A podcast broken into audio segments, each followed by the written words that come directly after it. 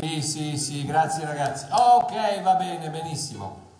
Benissimo, allora stasera Stasera parliamo della menzogna numero 39 del mio libro dei versetti storpiati che ho appena finito e che è disponibile sul mio sito. Um, la menzogna numero 39 dice due peccati che Dio non perdona, il suicidio e la bestemmia contro lo Spirito Santo. Ok, questo è, è il mio libro, i versetti storpiati e, uh, che è disponibile sul mio sito e la benzogna numero 39 che dice due peccati che Dio non perdona, il suicidio e la bestemmia contro lo Spirito Santo.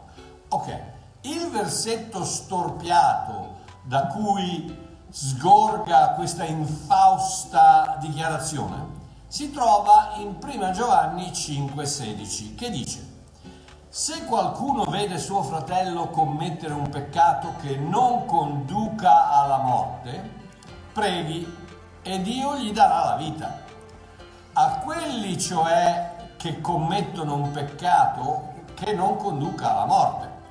Vi è un peccato che conduce alla morte, non è per quello che dico di pregare. Quindi, ok, questo qui è il versetto che è stato storpiato dal religionismo per dirci per darci la menzogna che Dio non perdona i peccati tipo il suicidio e la bestemmia contro lo Spirito Santo. Ok, la menzogna che il religionismo cerca di insinuare in queste parole è che se un cristiano si suicida perde la salvezza e va direttamente all'inferno. Pensate che Dio meraviglioso che ci viene presentato ti ama incondizionatamente, ti accetta totalmente, ti perdona eternamente, ma se ti azzardi ad attraversare una tragedia, perdere la speranza nel futuro, cadere in depressione e toglierti la vita, ti dà un calcio nel sedere e ti sbatte all'inferno per sempre. Cosa da pazzi. Mi resta sempre enormemente difficile riuscire a concepire la ragione per la quale certi cristiani devono sempre cercare un motivo per presentare un Dio staccato, una scusa per giustificare un Dio vendicativo, un presupposto per poter dire ecco, vedi, la grazia di Dio non funziona. Non riesco a capire perché. Prima di tutto vorrei reiterare il fatto che il suicidio non è solo una, un'azione atroce, che va contro la volontà di Dio e la nuova natura del credente, ma anche una decisione tremenda che comporta conseguenze deleterie per tutti coloro che ci circondano.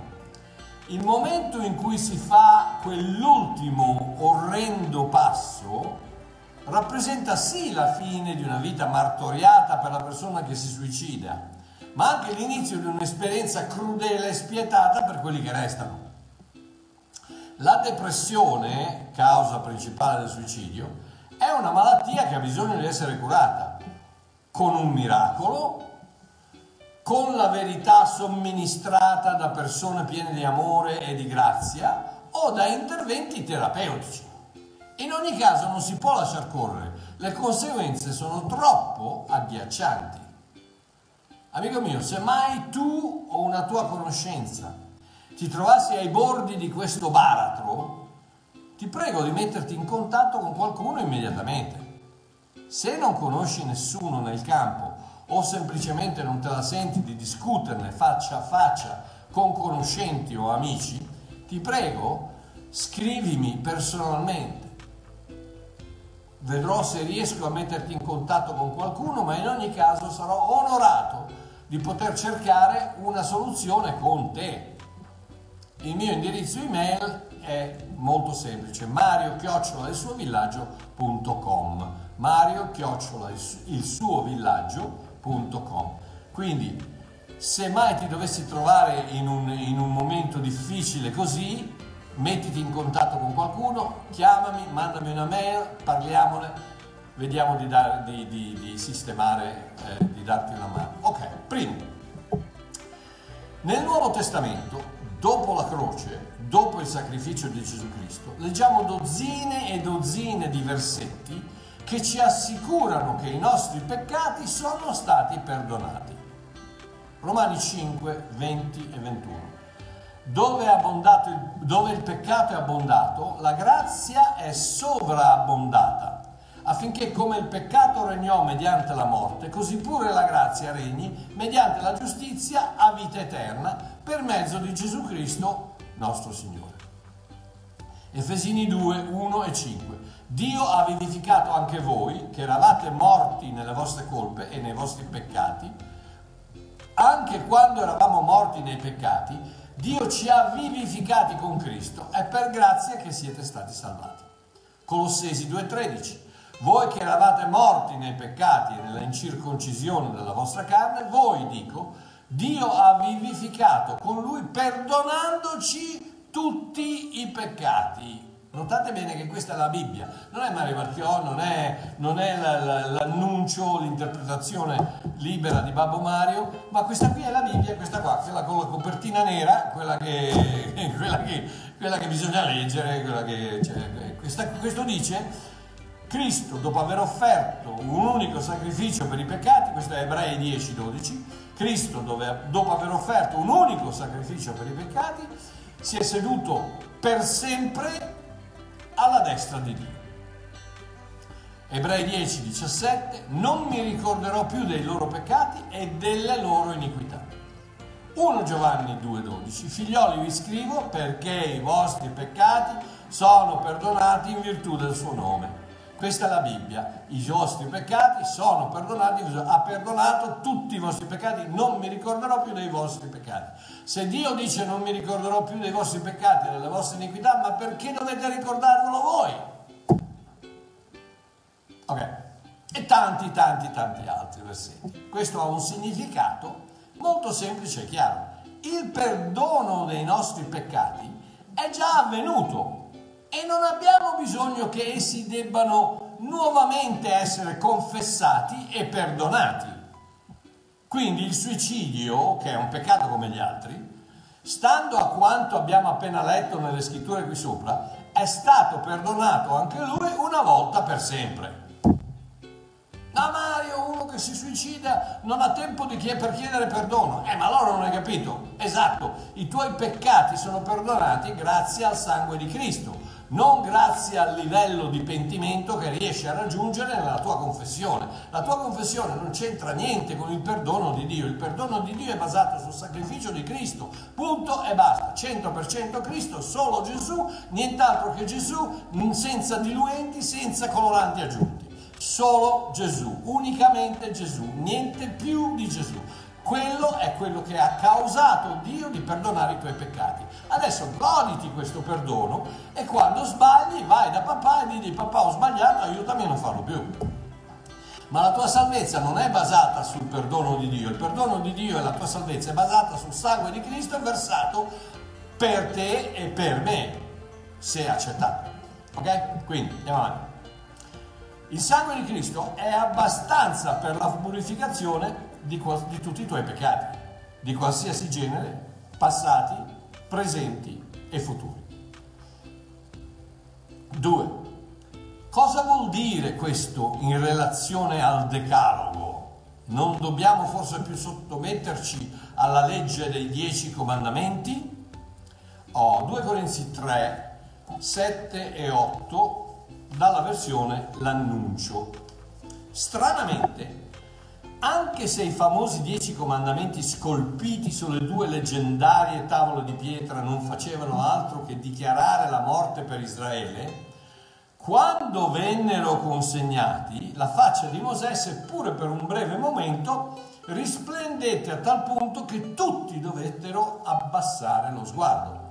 Pensate all'enorme differenza tra quella gloria e quella dello Spirito vivente del nuovo patto come una candela davanti al sole, che piano piano si estingue. I dieci comandamenti fanno parte di ciò che l'Apostolo definisce il ministero della morte. Vi rendete conto? Paolo definisce i dieci, dieci comandamenti il ministero della morte. e che, come abbiamo appena letto, erano destinati a sciogliersi come una candela al sole per lasciare posto a che cosa? Al ministero della grazia, la guida dello Spirito di Dio in noi. Non è più la penna di Dio a guidarci, ma il suo cuore. Non è più un libro di regole e di, e di, ordinamenti e di comandamenti a dirci come vivere, ma è lo Spirito di Dio nel nostro cuore. Ecco perché in Cristo il credente ha già soddisfatto la legge dei dieci comandamenti. Matteo 5,17 dalla Bibbia della gioia. Non fraintendete la ragione per cui io sono venuto, questo è Gesù che sta parlando.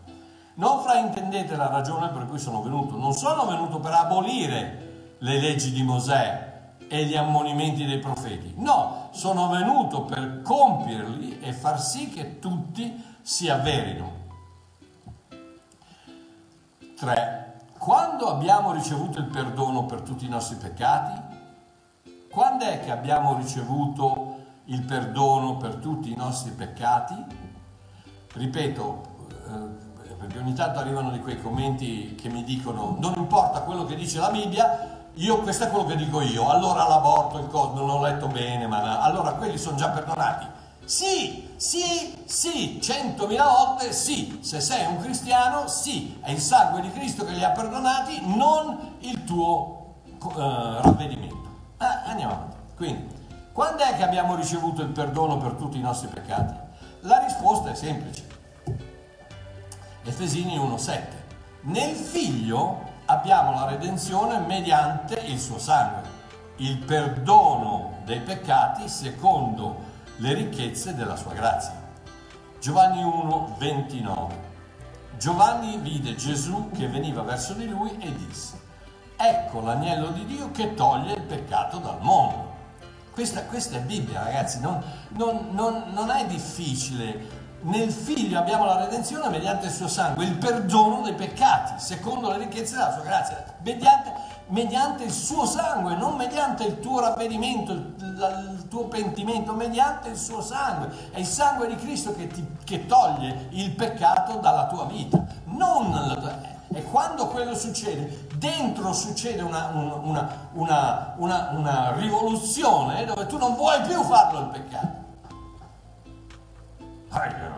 Ok, Giovanni, il perdono per tutti i nostri peccati è stato elargito da Dio una volta per sempre quando Gesù Cristo, l'agnello divino, ha versato il suo sangue sulla croce. Oh, la mia domanda è semplice. Se è vero che i miei peccati sono stati perdonati quando Gesù ha versato il suo sangue sulla croce, okay? perché l'abbiamo appena letto, non, non, ripeto, non è, non è l'annuncio, la versione di Babbo Mario, ma è la Bibbia quella con la copertina nera. L'abbiamo appena letto, ok? Che grazie, aspetta, fammelo rileggere così. Eh.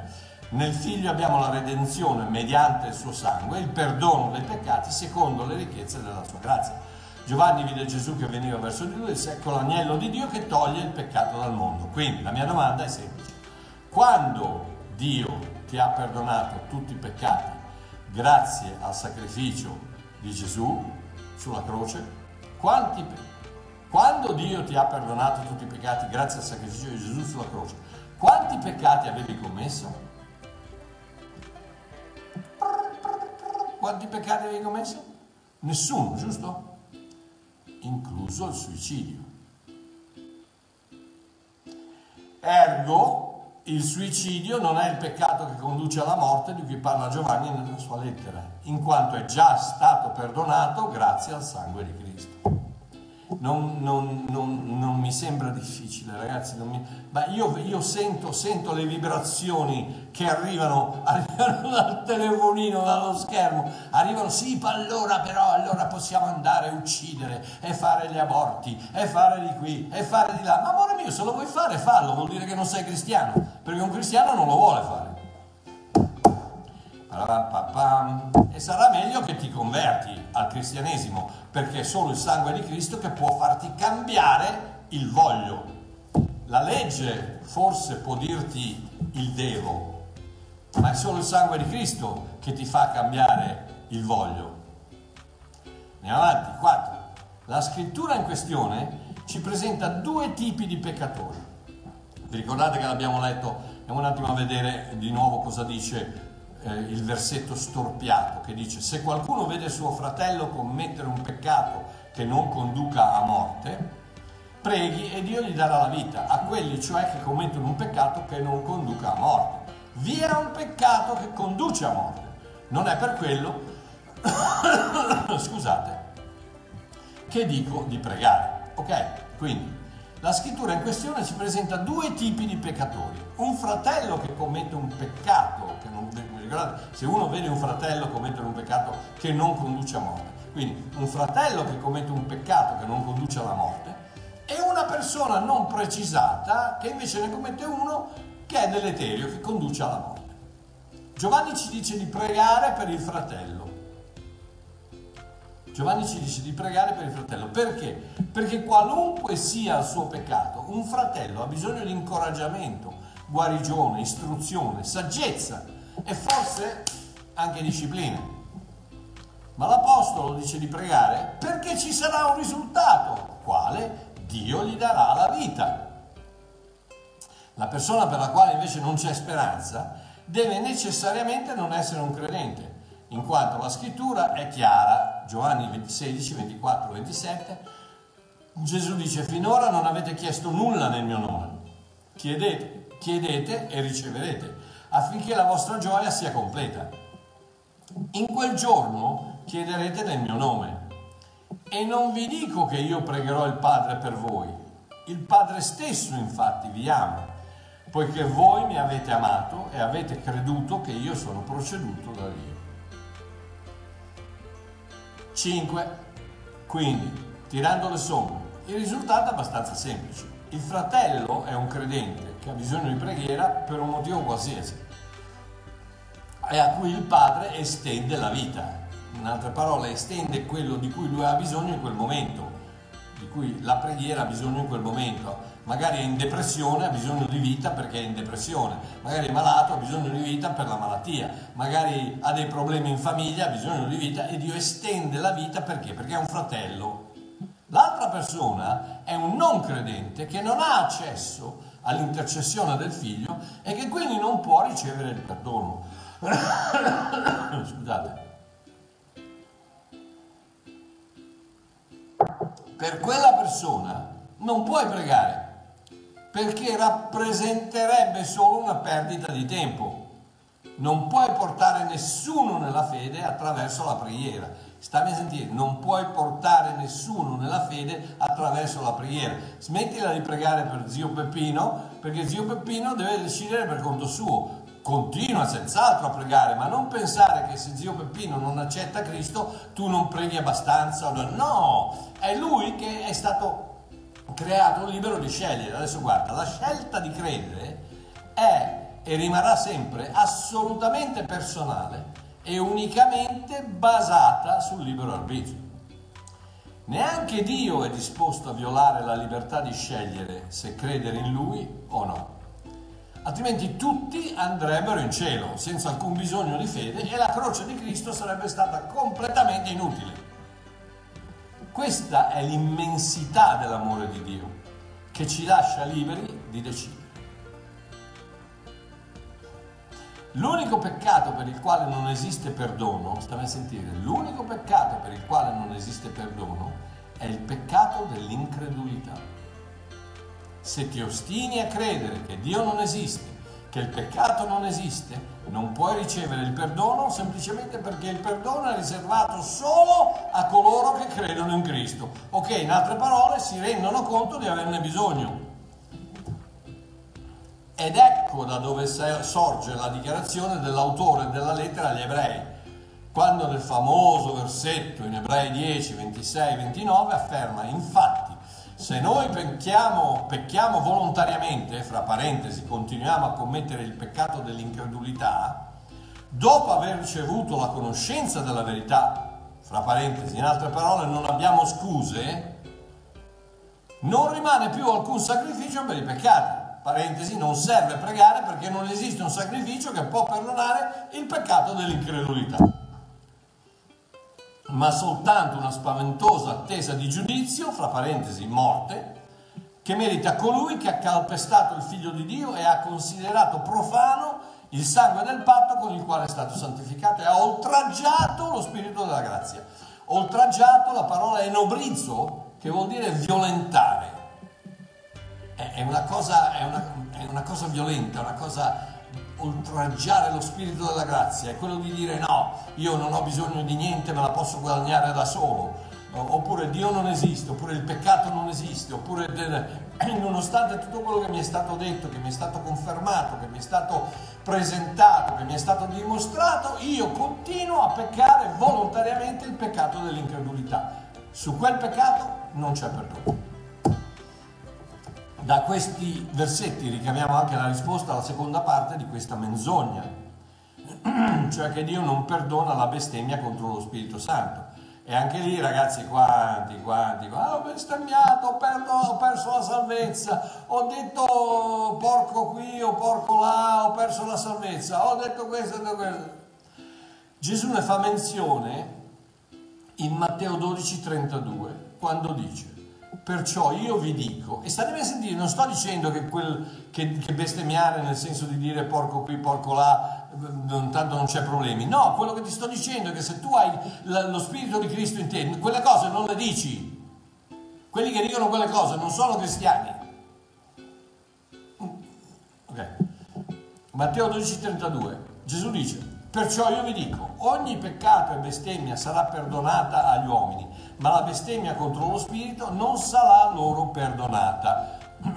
Senza dilungarci tanto, torniamo al discorso iniziale col quale credo di aver ampiamente dimostrato che tutti i nostri peccati sono perdonati grande grazie al sangue di Gesù Cristo. L'unico peccato che non può essere perdonato è quello dell'incredulità, quello di non credere all'opera della croce, quello di oltraggiare, violentare, bestemmiare lo Spirito della grazia che ci offre quel perdono eterno e completo. Il peccato di guardare Gesù Cristo dissanguato per noi sulla croce e asserire con un sogghigno e un'alzata di spalle, non ci credo. Quel peccato non ha perdono, semplicemente perché pecc- il peccato per poter essere perdonato deve attingere al sacrificio di Cristo, perché è il sangue di Cristo che perdona il peccato. Non importa quale, non importa quanto, non importa quanto grande, non importa quando è il sangue di Cristo, ma se tu non credi al sangue di Cristo, il peccato dell'incredulità, è chiaro che non può essere perdonato, perché l'unico è come se tu vuoi accendere un, un, una lampadina e schiacci l'interruttore, ma la lampadina è sul tavolo invece di essere avvitata nel, nella, nella lampada deve essere avvitata perché, perché, la potenza possa arrivare nella lampadina. E la stessa cosa è il perdono. Il, devi essere avvitato allo Spirito di Dio perché la sua potenza possa pulirti. Scusate, perdonatemi. Ok. Quindi, l'Apostolo Giovanni avrebbe potuto benissimo aver detto se vedete qualcuno che si rifiuta di credere al sacrificio sostitutivo di Gesù Cristo, anche dopo aver ricevuto prova su prova della sua validità, e insiste a violentare lo Spirito della grazia, rifiutandosi di accettarlo, non perdete tempo a pregare per quella persona, perché neanche Dio può fargli cambiare idea. E se non muta di sua volontà, può soltanto finire nella seconda morte, quella spirituale. Ah, oh, prima di chiudere questo video vorrei fare due constatazioni unicamente per coloro che possono aver perso qualcuno attraverso il suicidio. Io ho fatto il pastore per 35 anni e ho visto tanti perdere la speranza grazie a tutti i falsi insegnamenti ricevuti da, da, da, da chiese sballate venirmi a trovare nel mio ufficio, guardarmi con occhi imploranti che dicevano ti prego, dimmi che mio padre, mia figlia, il mio amico non sono all'inferno, dimmi che posso sperare di rivederli. Voglio darmi un respiro di sollievo, un motivo per sperare, una ragione per sì gioire nel mezzo della tragedia perché ci può essere gioia nel mezzo della tragedia quando ti rendi conto che la persona che si è tolta la vita, quel peccato gli era già stato perdonato duemila anni fa sulla croce. Ok, la Chiesa in genere, molto probabilmente, ti ha detto che la persona a te cara, che non è riuscita ad andare avanti e si è tolta la vita, non è in cielo perché ha commesso un peccato che va oltre la grazia di Dio, che è imperdonabile agli occhi di Dio e che non può essere cancellato dall'amore di Dio. Questa è una triste, deprimente e squallida menzogna. Eh ma Marchiò come fai a dirlo questo? È semplice, guardami, guarda, guarda come faccio a dirlo. Questa è una triste, deprimente e squallida menzogna. Sta a sentire. Romani 10:13 dice chiaramente che chiunque grida aiuto al Signore, tra parentesi una traduzione letterale di epicaleo, la parola per eh, invoca, invocare, epicalleo, potrebbe proprio essere gridare aiuto, quindi la persona, chiunque, chiunque, chiunque grida aiuto al Signore sarà salvato. Semplice, diretto, non centomila formule e dottrine come stabilisce il religionismo, ma un semplice grido di impotenza diretto dalla creatura al suo creatore. Non ammissioni, confessioni e ravvedimenti, ma un genuino aiutami da parte di chi sa di averne disperato bisogno. Proprio come feci io quasi 40 anni fa. E ti assicuro che ha funzionato. Pensate che ha funzionato. Io non ho, non ho lo, dico sempre, ma lo, lo ripeto, per, giusto per, non ho chiesto perdono, non ho, non ho, confessato i miei peccati, non mi sono ravveduto. Non ho, no, tutto quello che ho fatto è egoisticamente pensando soltanto a me e la mia, la mia vita, eh, perché io avevo già deciso di, di, di farla finita, di suicidarmi, ho detto a Dio non so neanche se esisti, ma se esisti, aiutami. Non c'era pentimento, non c'era ravvedimento, non c'era niente, c'era solo una, una richiesta egoista, egoistica di aiuto. Aiutami se, se Dio esisti, se tu esisti, aiutami è picalleo ed è esattamente quello che Dio aspetta. Il momento in cui la creatura si rende conto che da sola non ce la fa e grida a Dio, aiutami Dio. E l'amore di Dio è così immenso, così enorme, che scende dal cielo, ti prende, ti, ti, ti prende il cuore marcio che hai nel tuo petto, lo butta lontano dal quanto l'est e dall'ovest e prende il suo cuore e te lo mette dentro e soffia la sua vita dentro il tuo cuore e il tuo cuore ricomincia a battere con il battito di Cristo.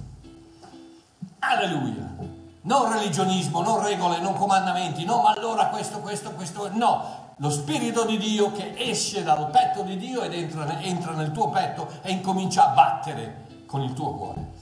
Quella è la salvezza. E chiunque grida aiuto al Signore sarà salvato. Adesso state a sentire perché questa è una rivelazione che dà un calcio nel, nel sedere a tutti i religionisti. Ascoltate, Apocalisse 7, 9 e 10 dice chiaramente, state a sentire, dopo queste cose, questo è Giovanni che è, è in, un, in una, specie di, di, di, di, dimensione spirituale, ha delle visioni, ha, vede delle cose, il cielo, eccetera. Giovanni dice, dopo queste cose guardai e vidi una folla immensa che nessuno poteva contare, proveniente da tutte le nazioni, tribù, popoli e lingue, che stava in piedi davanti al trono e davanti all'agnello, vestiti di bianche vesti e con delle palme in mano, e gridavano a gran voce dicendo, la salvezza appartiene al nostro Dio che siede sul trono e all'agnello.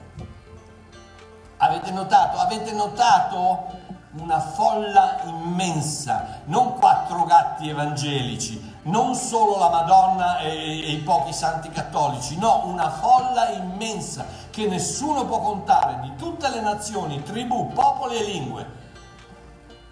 Quelli saranno quelli salvati, perché chiunque grida aiuto a Dio, il sangue di Cristo interviene, alleluia. Non pensate che Dio è andato a, mettere suo figlio sulla croce per darci la salvezza e poi ci rende la vita così difficile per potercela tenere. Ma, ma, ma, ma non è scemo come vabbè, lasciamo perdere. Dio è Dio, ragazzi, ha dato la sua vita, ha dato la vita di suo figlio, ha, ha patito, ha sofferto una morte tremenda incredibilmente dolorosa per darci la salvezza e poi cosa fa? Poi ci rende la vita difficile per poterla scegliere? No, apre tutte le porte possibili. Il momento che tu dici aiutami papà, aiutami Dio, ho bisogno di te, pam! Ecco perché non, ripeto, non sono io che dico queste cose, è scritto nella Bibbia. Una folla immensa che nessuno poteva contare aveva le, le, vesti bianche che rappresentano la giustizia di Dio e con delle palme in mano che rappresentano la gioia della salvezza e gridavano a gran voce. Quelli erano i cristiani eh, davanti al trono di Dio, una folla immensa. Alleluia. La grazia di Dio è veramente iper al di là, più grande, superiore a qualsiasi misura e limitazione che la mente dell'uomo può assegnare. Quindi, chiudo. La menzogna è che Dio non perdona due peccati, il suicidio e la bestemmia contro lo Spirito Santo. La verità è che nessun peccato, suicidio compreso, potrà mai separarci dall'amore di Dio che è in Cristo Gesù.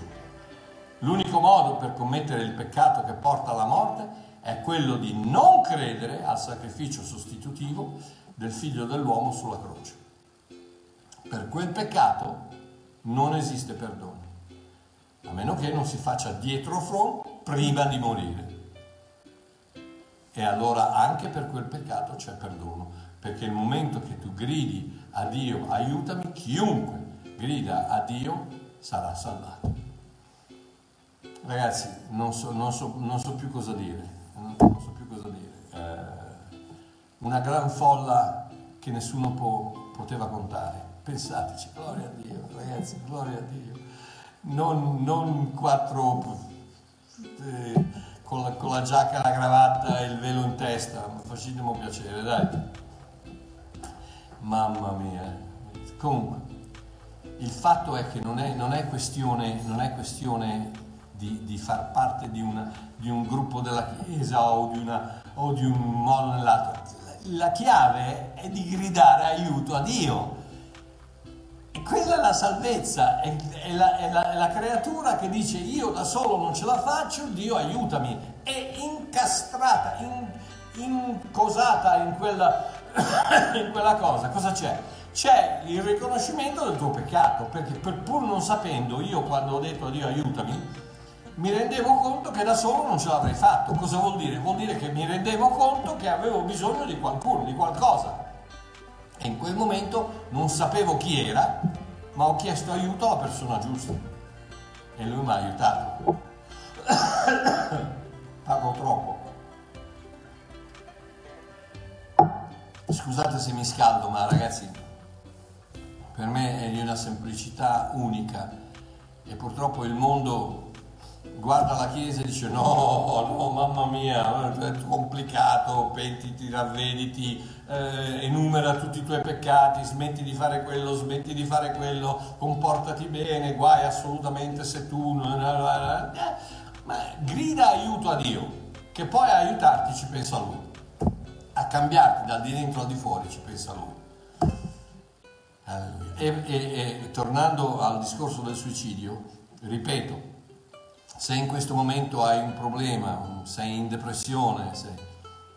mandami, una, mandami, una, mail su uh, mario chiocciola il, il suo villaggio.com eh, o cerca aiuto, chiedi a un, chiedi a un, amico, un amico fidato, ehm, cercate qualcuno che, che, che, crede nella grazia di Dio, cercate qualcuno che non, vi, che non vi condanna, cercate qualcuno che vi apre il cuore, qualcuno che vi dia una speranza. Ma anche se quella persona avesse commesso il, il, il, il peccato del suicidio, quel peccato, come tutti gli altri peccati, gli sono stati perdonati. Se mai quella persona ha chiesto aiuto a Dio, se mai quella persona ha ricevuto il sacrificio sostitutivo di Cristo, anche soltanto per un istante e dopo magari può essere tornato a fare, a fare le, le, le, gli errori che faceva prima, ma in quel momento il grido di quel cuore ha toccato il cuore di Dio e Dio lo ha cambiato, una volta per sempre. Ed ecco perché davanti al trono ci sarà una folla immensa che nessuno può contare. Alleluia. Fatemi sapere se, se avete bisogno di qualcosa. Dai, preghiamo. Abba papà, grazie, grazie, grazie, grazie, grazie infinite della, della semplicità del Vangelo. Grazie che poiché Dio ha tanto amato Mario, ha tanto amato Giuseppe, ha tanto amato Maria, ha tanto amato um, Tina, ha, ha, tanto amato il mondo che ha dato, ha fatto sì che il suo figliolo pagasse per il peccato di tutto il mondo, che chiunque ci crede sarà salvato, riceverà la vita eterna. Grazie per la semplicità di questa cosa. Grazie, grazie. Aiuta, aiuta ti prego, eh, le persone, queste, queste care persone che mi stanno guardando, mi stanno ascoltando, aiutali a, a, a superare tutti gli insegnamenti sballati che gli sono stati fatti, che, che, che, tu non sei lì cercando di salvare, ma sei lì cercando di condannare. Che bestemmia, la più grande bestemmia che ci possa essere. Dio è un Dio d'amore che non vede l'ora, il momento distante di poterti afferrare, soltanto che tu glielo chiedi, che lui ti possa afferrare e ti mette nel suo cuore e di lì non uscirà mai più. Amen, ragazzi voglio bene, un abbraccio, ci sentiamo domenica, ciao.